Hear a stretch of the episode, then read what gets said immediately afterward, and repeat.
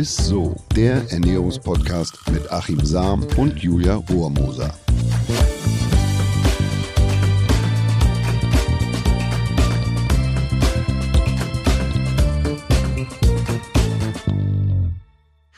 Hallo zur neuen Folge von Isso, dem Ernährungspodcast mit Achim Sam. Hallo Achim. Hallo. Und äh, ich bin Julia Rohrmoser. Ich dachte, wir stellen uns noch mal ganz kurz vor, ähm, vielleicht für alle, die jetzt neu dazugekommen sind, was ich mir nicht vorstellen kann, weil ihr wahrscheinlich alle schon seit Folge 1 natürlich, natürlich. dabei seid. Ne? Achim ist unser Ernährungswissenschaftler und ich bin ja, wie gesagt, Julia Rohrmoser, ich. Ähm, Musical-Darstellerin Musical aber sie hat immer noch nichts gesungen. Also, liebe Zuhörer, irgendwann wird es Zeit. In Folge 30 habe ich ja schon gesagt, dass ich das da machen werde. Vielleicht auch in der Weihnachtsfolge, wenn wir eine machen, Achim. Dann singe ich vielleicht auch noch. Ich nehme dich beim Wort. Mhm. Ja, aber ich bin jetzt eigentlich nicht zum Singen da, sondern ich passe ein bisschen auf, dass du nicht zu viel fachsimpelst und äh, bremst dich mal ein bisschen. Gib mein Bestes. Sehr gut. Ähm, ja, spannend auf jeden Fall, was ich in den letzten Folgen alles schon äh, gelernt habe. Aber ich muss sagen, auf diese Folge habe ich mich besonders doll gefreut. Denn Hä? heute. Ja, und du sowieso. ja, ich, es geht tatsächlich ums Fasten und jetzt denken oh Gott, das du, ist ja Du freust dich auf Fasten? Alles in Ordnung? Ich aufs Thema, nicht Ah, okay, aufs Fasten aha. generell. Ähm, ich finde das Thema einfach irgendwie spannend, weil ich das jetzt immer mehr so in meinem Bekanntenkreis mitbekomme. Mhm. Meine Mama ne, mit über 50 schwört ja auf dieses äh, Langzeitfasten von neun bis keine Ahnung wie viele Tagen. Meine Mhm. Oma mit 75 hat jetzt auch gefastet. Ich kriege das Mhm. irgendwie so in meinem Umkreis mega mit, weiß jetzt nicht, ob ich damit anfangen soll oder nicht. Und deswegen freue ich Gibt es mich. große Unterschiede Ja. und deshalb erzähle ich euch heute was zum Thema verschiedene Fastenmodelle, warum weniger tatsächlich oft mehr ist, Mhm. zumindest bei unserer Ernährung, welche Fehler beim Fasten immer gemacht werden. Vorweg, nichts essen ist nichts gut, also gar nichts essen. Und warum das gute alte Dinner Canceling eine ziemlich kluge Fastenmethode ist. Boah, bin ich gespannt, was du alles erzählen wirst. Hast du denn jetzt einmal kurz schon mal gefastet, Achim? Also, hast du, Also du meinst nicht? Fasten, mal eine Diät gemacht, sondern richtig gefastet? Gefastet, so. Also ja, mal richtig. gegessen und. Ich habe tatsächlich mal eine äh, Kur gemacht, eine Fastenkur, Mhm. drei Wochen lang in Österreich. Und ich saß dann, ich bin zum Abendessen und hatte einen Bärenhunger schon am ersten Tag. Und dann kriege ich eine Schale mit lauwarmem Wasser. Und da habe ich meine Hände drin gebadet, weil ich gedacht habe, die Garnelen kommen gleich. Aber das war das Essen tatsächlich mit so einem Zitronenschnitz drin. Und am ersten Tag gab es da lauwarmes Wasser. Am zweiten Tag gab es eine steintrockene Dinkelsemmel. Das war tatsächlich Ja. alles. Ein Rachen, du musstest auch 30 Mal kauen. Also da war jemand dabei, der geguckt hat, dass du auch richtig kaust. Ach wirklich, da wurde wirklich Du hast geachtet. einen Rachen so trocken wie eine Spanplatte. Also kannst, so viel kannst du gar nicht trinken. Du musst das Ding da runter zu zu- lange Rede. Also ich habe drei Wochen tatsächlich sehr, sehr wenig oder fast gar nichts gegessen. Oh Gott, dass das funktioniert, Und, äh, ne? Gut, ich habe es auch noch nie gemacht, aber. Naja, es kommt darauf an, was man erreichen will. Ne? Also ich ähm, sage ganz deutlich, bin kein Fan von langfristigen Fastenmodellen, Mhm. also in Form von einer Nulldiät oder ähm, ja von einem totalen Fasten, wenn es ums Thema Abnehmen geht. Ne? Also da halte ich es für nicht sinnvoll. Kommen wir gleich zu, warum. Mhm. Aber ich bin ganz großer Fan von Esspausen, also von Mahlzeitenpausen und von kurzfristigen Fastenphasen zur Gesunderhaltung oder zur Genesung. Also, dass man Mahlzeitenpausen einsetzt oder man nennt es auch intermittierendes Fasten, Ah, Intervallfasten. gehört, ja. Oder es gibt äh, sogenannte Scheinfastenmodelle jetzt Mhm. mittlerweile. Die finde ich super. Man muss sie nur richtig machen. Da werden oft viele Fehler äh, gemacht. Und aber von langfristigem Nichtsessen, um Gewicht zu reduzieren. Mein Vater hat es immer Mhm. äh, über sechs Wochen gemacht und hat gar nichts gegessen. Und dabei hat er sich ziemlich viel Muskulatur weggehungert. Die Jojo-Falle ist dann da. Man tut sich also da nicht so viel Gutes. Also muss man ganz klar unterscheiden. Ich bin kein Fastengegner. Ich bin Mhm. nur nicht für oder ein Fürsprecher für langfristige Modelle, wo man gar nichts isst Mhm. oder wo man eine, eine Nulldiät oder so verfolgt, weil man damit abnehmen will.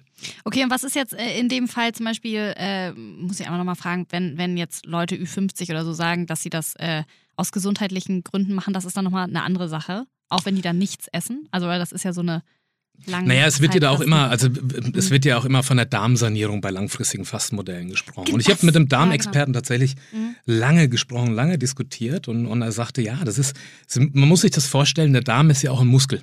Mhm. oder will bewegt werden. Jetzt legt man den still sozusagen über, eine, über ein paar Wochen. Also wenn man sich mal den Arm in Gips packt, ja, wenn, wenn man einen Armbruch hat und packt den nach zwei, drei, vier, fünf, sechs Wochen wieder aus, dann hat man da nur noch so ein Streichholz. Die Muskulatur ist weg. Und beim Darm ist es ähnlich. Also der erschlafft dann und die Muskulatur, der braucht Bewegung. Ne? Beim Herz sagst du ja auch nicht einfach so, ach, das Herz, das lege ich jetzt mal still für drei, vier Wochen oder für ein paar Stunden. Das hat ja lange ge- geschlagen, das Ja, muss ja. jetzt mal regenerieren. Also der Darm ist dafür da, dass er sich bewegt, dass eine Peristaltik da ist. Und äh, das ist auch wichtig. Auch ist es wichtig, dass auch ein, der ja, Nahrungsbrei durch den Darm durchgeht, denn Ballaststoffe oder das, das Schilf von diesen Ballaststoffen, die Oberfläche nimmt auch quasi Verunreinigung von der mhm. Darmwand weg. Und wenn man das nicht macht, ja, und den Darm lange mhm. brach liegen lässt, dann können sogenannte Diverkulosen entstehen, das sind so Verdickungen in der Darmwand, können Vorstufen von Krebs sein und so weiter. Also ah. man tut sich, der Darm ist ein Muskel, der will auch bewegt werden ja. sozusagen. Und das kann man ja kurzfristig machen, aber nicht über endlose Zeiträume hinweg. Gibt es jetzt irgendwie so ein, äh, wie lang würdest du sagen, ist dieser Zeitraum mit diesem gar nichts essen, wie lange man das so machen sollte? Oder naja, gar nichts, so gar nichts essen ist immer, ist immer so eine Sache. Also mhm. der Körper passt sich irgendwann an. Also man muss sich vorstellen, ähm, wir haben drei Energie- Speichern oder Energielieferanten. Das sind Fettdepots, mhm. das ist die Muskulatur und das ist das, die Glucose, also der Zucker, den wir in der Muskulatur speichern. Und die Glucose ist relativ zügig weg. Nach einem Tag Fasten, wenn man nichts isst, mhm. ist die Glucose eigentlich weg und dann muss der Körper einen Stoff bauen, die sogenannten Ketonkörper, also einen Ersatz, mhm. ähm, dass er noch funktionieren kann für den Zucker. Unser Gehirn funktioniert nur aus Energie, hast du gelernt, von Zucker. Ja, ist kein Zucker da, dann verbraucht er relativ viel Muskulatur in der mhm. Anfangsphase, um ja, zur Nährstoff ähm, oder zur Aufrechterhaltung, dass er Energie bekommt. Und dann werden die Fette herangezogen zusätzlich. Also man verbraucht aber in erster Linie viel wertvolles Muskelprotein. Und dabei entstehen die sogenannten Ketonkörper. Und diese Ketonkörper äh, das sind so morphinähnliche Substanzen. Es mhm. kommt aus einer Zeit, da sind wir dem Mammut hinterhergelaufen und dem Säbelzahntiger davon. Und dass wir diese Notzeiten überstehen, wo man, also der mhm. Mensch ist ja eigentlich dafür ge gemacht, dass er auch mal Hungersnöte oder kurzfristige ja, Fastenphasen gut überstehen. Also Verzicht kennt der Mensch und die Zellen und die Körperzellen. Und deshalb hat er so eine, so eine Ersatzdroge gemacht, also diese Ketonkörper. Der Nachteil von diesen Ketonkörper, die putschen uns auf und wir denken nach dem zweiten, dritten, vierten, fünften Tag kommt dann so ein Fasten hoch und man denkt, ach wunderbar, was das Fasten alles bewirkt. Das sagt meine Mama ja. immer ab dem fünften Tag, sie so, es fällt mir gar nicht mehr schwer, es ist richtig geil und so. Ja, das, das liegt an, den, an ja. dem Schutzmechanismus der sogenannten Ketonkörper. Ne? Also diesen, ah. das ist ein Ersatz, ein Ersatzstoff. Mhm ähm, um die Funktion, die Körperfunktion, vor allem auch die Hirnfunktion aufrechtzuerhalten. Und die betäuben uns, die versetzen uns in so einen euphorisierenden, euphorischen mhm. Zustand ja. und wir sind wahnsinnig kreativ, wir sind nicht müde, wir kommen mit ganz wenig Nahrung klar, aber eigentlich ist das ein Notzustand und dass wir den überstehen, deshalb bildet der Körper diesen Ersatzstoff Ketonkörper. Und der Nachteil von diesen Ketonkörpern ja. ist, dass die stark ähm, sauer sind auf den Organismus. Und wenn man die, ja, wenn man jetzt zusätzlich noch intensiv Sport treibt, wenig trinkt, etc., vielleicht auch eine Disposition hat, mhm. dann kann es sein, dass es zu einer Überlastung kommt. Das nennt man dann Ketoazidose. Also zu einer Übersäuerung, zu ja. einer echten Übersäuerung des Organismus. Und das ist nicht gut. Ja. Also es ist schon eher ein ungesunder Zustand vom Körper, so, ne? Also ja, und da muss man eben ganz, also hier mhm. macht die, die, die Zeit und auch das Individuelle, also wie man fastet sozusagen, wie viel Energie man zu sich nimmt. Das heißt ja nicht, dass man gar nichts essen sollte, sondern dass man auch eine bilanzierte, mhm. ein bilanziertes Fasten hat von vielleicht 700, 750, 800 Kilokalorien. Mhm das kann Sinn machen über, sagen wir mal, drei bis fünf Tage. Aber alles, was länger ist, geht schon auch sehr an die Substanz. Der Körper passt sich irgendwann an. Irgendwann gibt er nicht mehr so viel Muskulatur her. Mhm. Aber am Anfang verlieren wir recht viel. Also wenn das jemand aus ethischen Gründen mhm. macht oder wenn er ähm, aus gesundheitlichen Gründen, kann es durchaus auch Sinn machen, dass man längerfristig fastet. Ja, das habe ich auch. Hat das was mit Heilfasten? Ist es dieses Heilfasten? Ja, da gibt es ja diverse Modelle, Buchinger Fasten, Heilfasten mhm. und so weiter. Aber das, äh, das ist, man macht das dann aus gesundheitlichen Aspekten. Ne? Und mhm. also wenn man es macht, um damit abzunehmen, das, da ist es ungünstig, weil man ja, eigentlich ja. rennt, man rennt direkt in die mhm. Jojo-Falle. Also der Jojo-Infekt, äh, Infekt sei schon, diese Corona-Zeit. Der Jojo-Effekt, äh, der entsteht. Mhm. Ähm, wenn der Körper, also wenn wir zu wenig essen, verbraucht der Körper nicht in erster Linie Körperfett, mhm. sondern überwiegend Muskulatur. Es gab da eine ganz interessante Studie vor einigen Jahren von Detroit und die haben eine große Probandengruppe untersucht. Die eine Gruppe hat sechs Wochen lang gar nichts gegessen und die andere Probandengruppe hat sechs Wochen lang proteinmodifiziert gefastet. Was, ja, also Pro, Proteine, also Eiweiß. So, okay. Eiweiß bekommen mhm. über den Tag. Also welche Quellen kann ich jetzt gar nicht aber genau sagen, die, aber, aber, die haben eine bilanzierte Diät, okay. die haben eiweißreich gegessen, mhm. um die Muskulatur auch zu schützen, die ja. eigene. Und das Interessante war, dass beide Probandengruppen gleich viel Gewicht verloren haben. Mhm. Beide haben 16 Kilo in sechs Wochen verloren. Das ist ganz beachtlich. Krass. Nur die Gruppe, die gar nichts gegessen hat, die hat überwiegend Muskulatur verloren. Und das ist ja das Ah. Körperform. Ne? Das ist, Ja. wenn man sehr viel Muskulatur verliert, vorher fährt man V12 und jetzt hat man nur V8 oder noch Mhm. ähm, geringer motorisiert, der Grundumsatz sinkt dann auch. Und die Probandengruppe, die proteinmodifiziert gefastet hat, also etwas Energie Mhm. in Form von Protein gegessen hat, die hat überwiegend Körperfett verloren. Oh, das ist ja Also das, was wir verlieren wollen. ne? Ja, also wenn es ums Thema Gewichtsreduktion geht, ist es tatsächlich, sollte man Proteine essen, um die eigene Muskulatur zu schützen. Die ist wichtig. Sinkt die Muskulatur ab, also A kriegen wir Probleme, das kriegt man so schnell gar nicht mehr aufgebaut. Also bis man Kilo Muskulatur, was man durchaus verlieren kann in so einer Fastenphase, ähm, wieder aufgebaut hat. Da rennt ein älterer Mensch, geht ja nicht unbedingt ins Fitnessstudio oder so. Da, eben bei, mein, bei meiner Oma, die muss ja zusätzlich so viel äh, Muskulatur verloren haben und sie hat ja wahrscheinlich schon kaum noch Muskulatur. Also ist wahrscheinlich für so ältere Leute nicht so. Da wäre es einfach immer zielgerichtet, wenn man das A mit dem Arzt abstimmt. Ja, Ja, also wie viel Energie sollte ich zu mir nehmen, dass ich eben nicht in diese übermäßige Verstoffwechslung Ja. der Muskulatur rutsche. Und dann ist der Moment, dass man sagt, Mann, jetzt habe ich so schön abgenommen, aber irgendwie an den Stellen, wo ich es gar nicht haben wollte. So, also das, die, die so Speckpolster alles. sind noch da, aber gegen das Körperform, die Muskulatur, die ja wirklich wichtig ist, die ist ja energieverbrauchend und, und Mhm. äh, Fett hingegen weniger. Und das, das ist der große Nachteil. Also Thema Gewichtsreduktion, Nulldiäten, langfristige, absolute und totale Fastenmodelle sind eher ungünstig. Und viele sagen ja dann, ach, naja, ich ähm, scheide dann die Giftstoffe aus. Ne? Und, und ich weiß nicht, ob du an, an so einem Heilfaster mal geschnuppert hast oder so. Ja. Ähm, da hältst du lieber Abstand. Und das, das, ja, das sind diese Ketonkörper. Es heißt ja dann immer, oh, ich, ich, das sind die Giftstoffe, ja, Ja. die Schlacken, die dann, ne, also ich entschlacke. Ja. Schlacken gibt's nicht im menschlichen Körper. Also Schlacke gibt's im Bergbau, äh, aber nicht im Körper. Wir Ach, haben, du entschlackst, also gibt's das nee, die, du produzierst, also das, was riecht, Mhm. sind die sogenannten Ketonkörper. Und die riechen dann wie Aceton.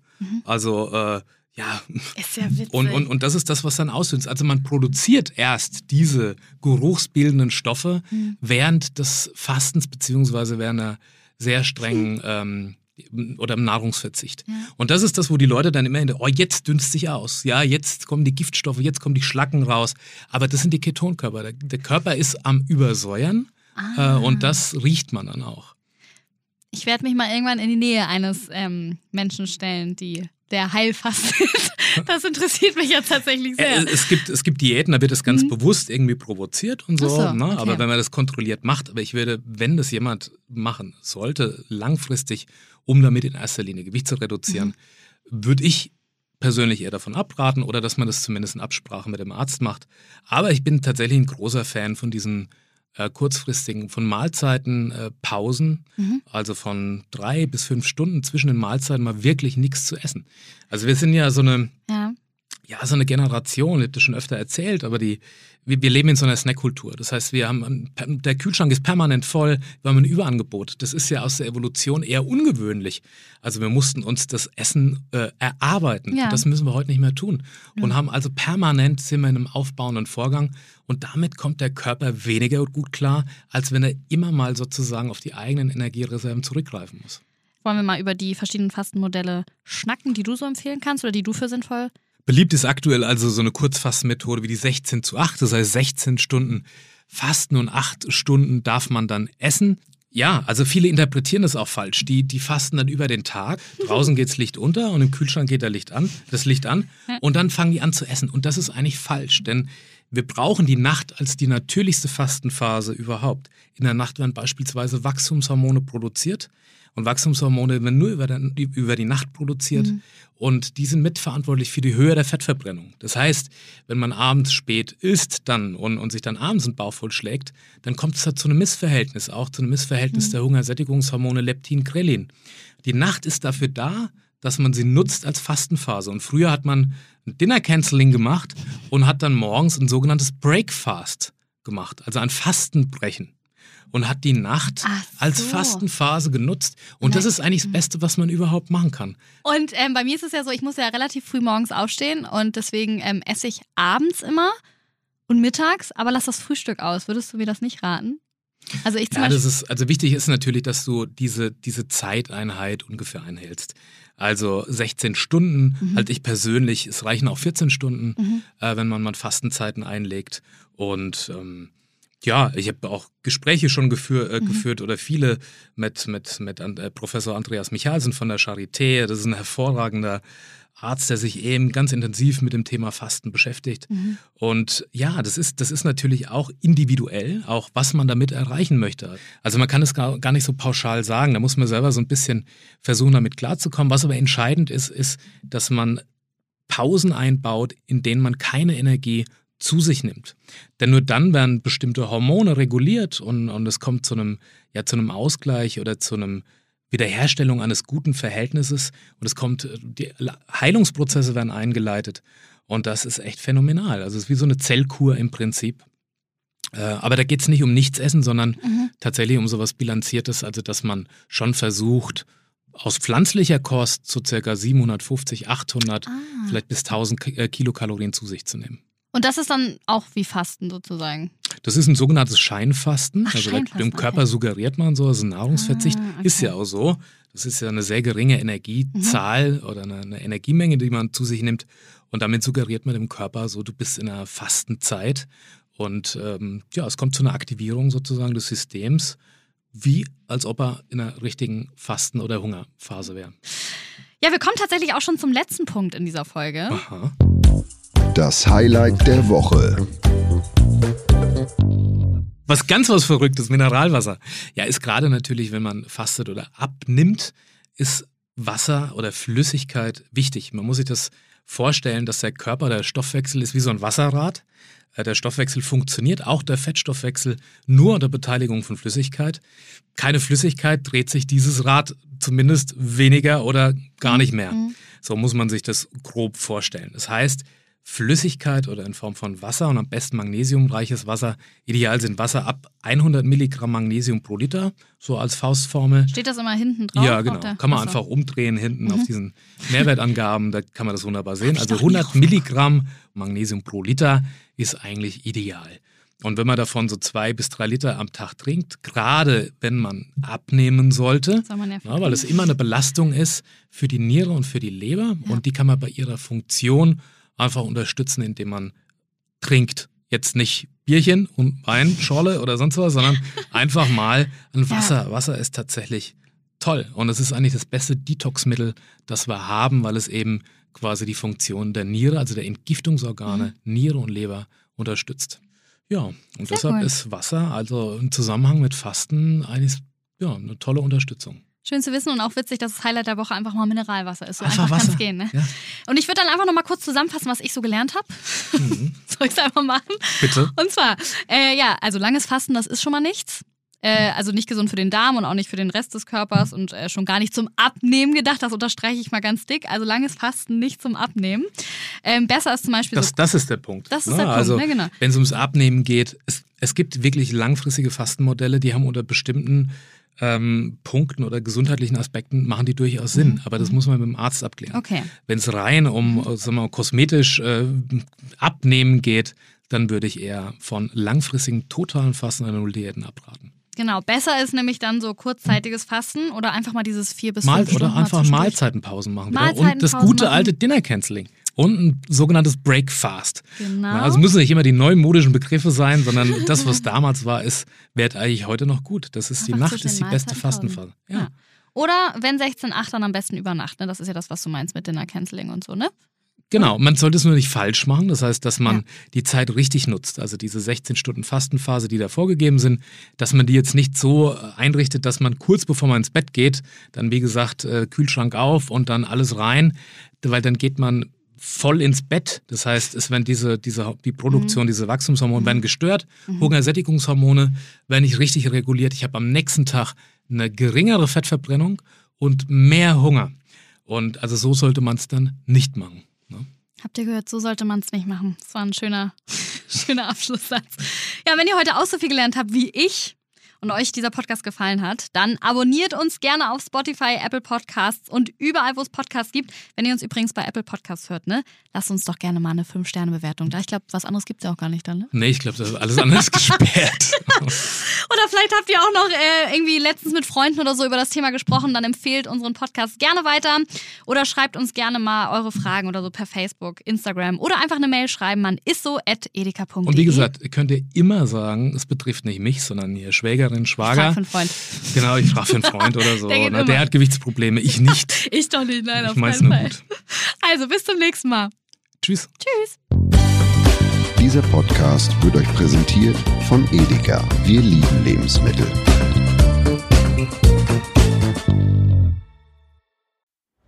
Es folgt eine Podcast-Empfehlung. Lu, bist du bereit? Ich bin sowas von ready. Are you ready? Herzlich willkommen bei Cheers, dem Weinpodcast mit Lu. Das bin ich, studierte Weinexpertin, Weinwirtschaftlerin und Weinbloggerin. Und ich bin Jonas. Ich bin hier, um Lu eine Menge Fragen zu stellen, denn wir sprechen in diesem Podcast über Wein, über Spannendes und eigentlich alles, was man wissen muss. Egal, ob man Weinanfänger ist oder fortgeschritten, dieser Podcast ist für alle bestens geeignet, die Bock auf Wein haben. Ja, welcher Wein passt zu welchem Essen? Warum ist Säure im Wein eigentlich so wichtig? Und wie kommen die Aromen in euren Wein rein? Und warum spuckt Lu nach dem Probieren immer wieder alles aus? In kurzen und knackigen Episoden gibt's genau auf diese Fragen die passende Antwort. Und ab und an gibt's auch noch Gäste. Und wenn ihr Fragen habt, dann schreibt sie uns an cheers.edeka.de. Jeden Montag gibt's eine neue Folge, überall da, wo es Podcasts gibt. Und ich würde sagen, Cheers! Cheers.